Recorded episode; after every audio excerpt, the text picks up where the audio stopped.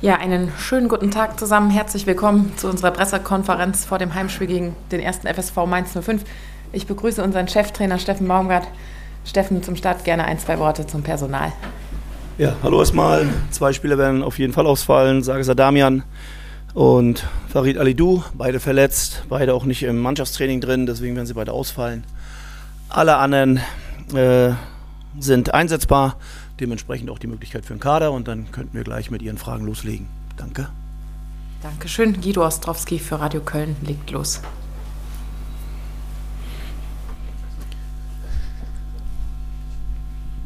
So ein langer Weg. Dann dazu eine kurze Nachfrage. Davy Selke musste zweimal passen, war jetzt heute wieder im Training dabei. Ähm, hat ihn das groß zurückgeworfen oder ist er wieder komplett äh, fit? Nee, komplett nicht. Ich glaube, da sollten wir auch abwarten. Wenn du zwei Tage nicht im Mannschaftstraining bist, dann war auf jeden Fall was.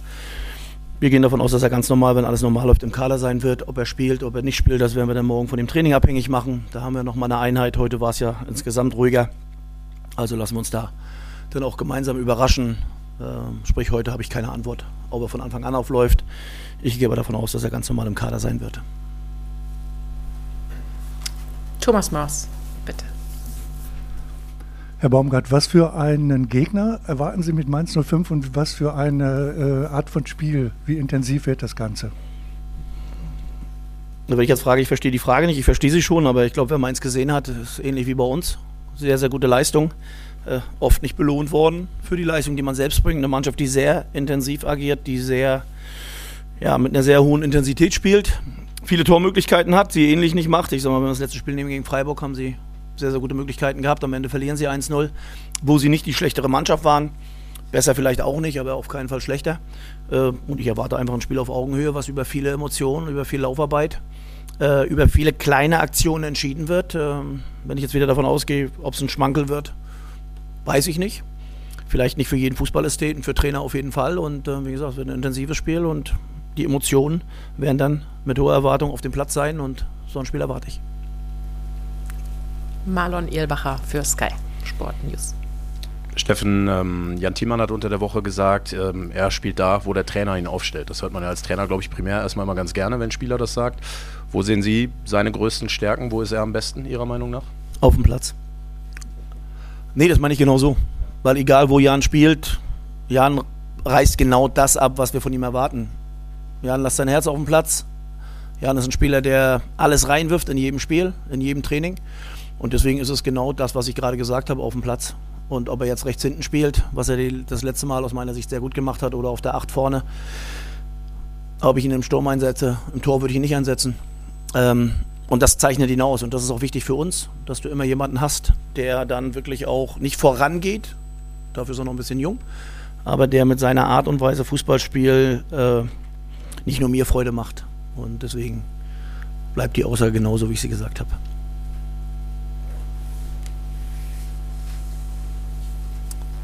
Lars Werner bzw. Marc Merten, wie das Mikro besser den Weg findet.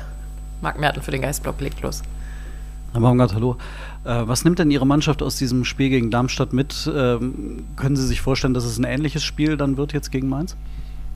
Ähm, ja, was heißt ein ähnliches Spiel? Ich glaube, beide Spiele, man kannst die, du kannst die Spiele nicht immer miteinander bewerten und kannst nicht sagen, letzte Woche war so, also wird es ein ähnliches Spiel, weil beide Mannschaften ähnlich stehen. Ich glaube, das ist auch nicht das Richtige das, was du mitnimmst, ist, dass du im Abstiegskampf bist und dass es nicht darum geht, schön zu spielen oder ich sage jetzt mal, wir reden ja immer vom Weg, auch den Fußball weiterzuentwickeln, sondern im Moment geht es um Punkte.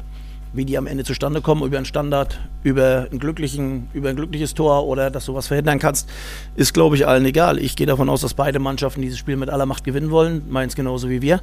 Daran werden wir alles setzen und äh, wie das Spiel dann am Ende aussieht, ob es ein ähnliches Spiel wie Darmstadt wird oder nicht, glaube ich nicht. Ähm, aber wir wissen es nicht. Ich weiß nur, dass es ein hochintensives Spiel wird. Das wäre noch für den Kölner Stadtanzeiger. Hallo, ähm, Steffen, du hast am Dienstag äh, klare, ehrliche Worte gefunden, in welche Richtung sich dieser Verein bewegen soll und welche nicht. Wie ist aus deiner Meinung nach das Echo aufgefallen und die Rückmeldung aus dem Verein von den Verantwortlichen selbst?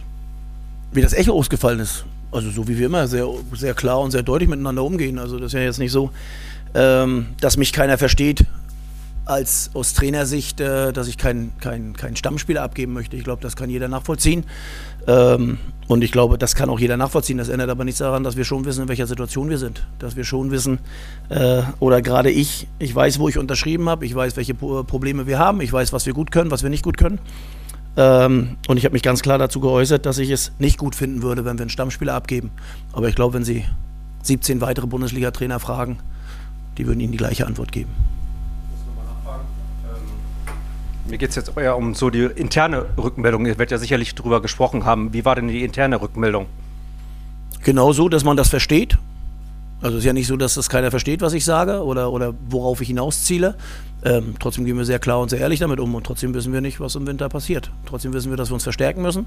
Das bleibt einfach so und wie wir das dann handhaben, wie wir es handhaben können, werden wir sehen.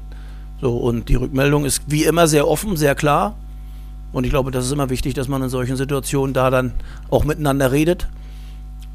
Trotzdem kann jeder das nachvollziehen, dass kein Trainer der Welt irgendwelche Stammspieler gerne abgeben möchte. Ich glaube, das ist normal. Wir sehen es jetzt bei anderen Vereinen. Da geht es ja auch um andere Spieler, die eine wichtige Rolle spielen. Und ich bin mir relativ sicher, dass da auch keiner da ist. Und einfach sagt, nehmt mal, geht mal weg. Martin Sauerborn für die Kölnische Rundschau. Herr Baumgart, ähm, bei Mainz 05 ist Bo Svensson nicht mehr Trainer, äh, bei Union Berlin Urs Fischer nicht mehr. Hat es Sie eigentlich äh, überrascht, dass zwei lange so erfolgreiche Trainer ähm, nicht mehr Trainer sind, die zudem auch noch eine hohe Identifikation mit ihrem Club haben? Naja, bei, bei Bo und Urs ist es ja bei beiden so, dass sie ja eine sehr hohe Verbindung auch zu dem Verein hatten und deswegen sind es ja keine ich sag mal, keine normalen Beurlaubungen gewesen. Es ist ja nicht so, dass ein Vereinsverantwortlicher entschieden haben, so jetzt geh mal, sondern ich glaube, man hat sich, oder nicht glaube, sondern man hat sich mit beiden Trainern hingesetzt und beide haben ihre Sichtweise gesagt, die Vereine haben die Sichtweise gesagt und ich glaube, wenn man überhaupt in solchen Situationen von einem relativ vernünftigen Umgang reden kann, dann war es das, weil beide, alle Parteien sind sehr offen miteinander umgegangen, sehr klar. Ähm, und deswegen geht es gar nicht um überrasch oder nicht, sondern in unserem Job ist es einfach so, dass wir Trainer verantwortlich sind dafür, und auch vorne stehen, um Punkte zu holen. Und wenn wir die nicht holen, dann werden wir nicht nur in Frage gestellt, sondern dann, dann müssen wir uns auch hinterfragen. Und ich glaube, in den beiden Fällen war es ganz klar so, dass es ein gemeinsamer Weg dann gewesen ist und nicht von einem einfach eine Entscheidung. Und ich glaube, das ist dann auch aus meiner Sicht eine positive, wie soll ich sagen, positiver Umgang, wenn man das überhaupt sagen kann, in, in so einem negativen, in so einer negativen Situation. Äh, und ich glaube, dass sich alle in die Augen gucken können. Und ich würde mir das bei dem einen oder anderen schon gegebenen Fall vielleicht auch gewünscht haben, dass es auch anders geht. Und die beiden Beispiele sind für mich eher positive Beispiele, dass man auch in schwierigen Situationen eine absolute Klarheit haben kann. Entschuldige bitte.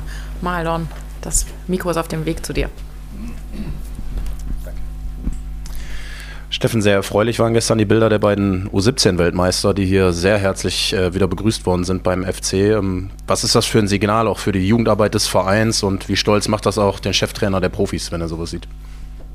Also dieses Wort Stolz ist dann, muss ich ganz ehrlich sagen, das finde ich ein bisschen schwierig, weil, ähm, weil mit den Jungs haben über einen langen Zeitraum andere Trainer gearbeitet, dass uns das als Verein stolz macht. Ähm, ich glaube, das kann sich jeder vorstellen, dass wir in Köln aber wissen, dass wir eine gute äh, Nachwuchsarbeit haben, sogar eine sehr gute, das zeigen die nächsten, wenn wir uns mal die Spieler angucken, die mittlerweile woanders auch im Gespräch sind, vielleicht auch woanders spielen. Ja, also dann wissen wir, dass wir schon eine richtig geile Arbeit machen im Nachwuchs. Ähm, das zeigt einfach, was möglich ist. Ja, und, und ich glaube, das ist wichtig, dass wir beide auf dem Schirm haben. Ich glaube, das kann sich jeder vorstellen, dass beide, falls die Frage kommt, ja, für uns schon in Frage kommen, bitte lassen wir die Jungs sich doch weiterentwickeln. Das wird schon funktionieren. Aber ich glaube, die ganze Arbeit, nicht nur von den beiden, sondern dann auch von der U17, zeigt einfach, dass wir vielleicht doch nicht ganz so bescheiden unterwegs sind, wie wir uns gerne einreden. Marc, das Video ist, ach, das Mikro ist auf dem Weg zu dir. Dankeschön. Äh, dann in, an der Stelle eine Nachfrage. Äh, in Hoffenheim hat man entschieden, Max Mörstedt aus dieser U17 äh, bereits jetzt im Winter mal hochzuziehen und mal zu testen. Äh, inwiefern, ähm, oder Sie haben angedeutet, dass es jetzt aktuell noch keine Option ist, nehmen wir jetzt mal als Beispiel den Faisal Achawi hochzuziehen. Warum nicht? Weil wir erstens in, in, in einer etwas anderen Situation sind. Weil wir in der Situation sind, dass wir hier versuchen, mit jedem Meter die Bundesliga zu halten ja, und weil wir schon fünf Leute aus dem eigenen Nachwuchs im Moment in dem Bereich haben, Ja, und, und ich glaube, da kommt auch noch der ein oder andere aus der U19 dazu. Ja, wir reden jetzt von U17-Spielern, die aus meiner Sicht eine sehr, sehr gute Entwicklung haben, aber aus meiner Sicht auch noch nicht da sind, dass sie uns helfen können. So, und deswegen werden wir uns trotzdem austauschen. Deswegen kann das Anfang Januar trotzdem eine andere Situation geben. Äh, wenn Sie mich heute fragen, dann ist das so, dass ich mich auf den Kader konzentriere, der jetzt wirklich da ist. Das heißt aber nicht, dass wir nicht wissen, was die Jungs dann können und wenn sie dann soweit sind und wenn wir das einschätzen, dass sie soweit sind, ja, und da gehe ich jetzt nicht vom U17 Weltmeistertitel aus, sondern wenn sie wirklich bereit sind, Männerfußball zu spielen, dann sind sie sofort bei mir. Das sehe ich im Moment nicht, aber ich sehe halt eine sehr, sehr gute Entwicklung und den Entwicklungsschritt werden wir mit dem Trainer der U17, mit dem Trainer der U19, mit Lukas Berg genauso verfolgen, immer im Austausch sein und dann werden wir sie zum richtigen Zeitpunkt dann noch zu uns hochholen. Den Zeitpunkt würden wir dann gerne auch bestimmen. Ja, ist so. Ich werfe nochmal einen Blick in die Runde. Wenn es keine Fragen mehr an den Coach gibt, dann ähm, bauen wir jetzt kurz das Setting um für unsere beiden U17-Weltmeister, die in einer kleinen Mixzone Rede und Antwort stehen. Das Stadion ist am Sonntag ausverkauft. Wir spielen gemeinsam mit Amnesty International und Rewe mit einem Sondertrikot. Und zwar wird da drauf stehen, zusammen für Menschenrechte, äh, für Menschen. Am Sonntag ist der Tag der internationalen Menschenrechte und wollen dafür gemeinsam ein Zeichen setzen. Dafür auch nochmal vielen Dank an Rewe, dass sie die Brust frei machen. Und dann überlassen wir den Jungs das Feld. Dankeschön. Danke auch. Und viel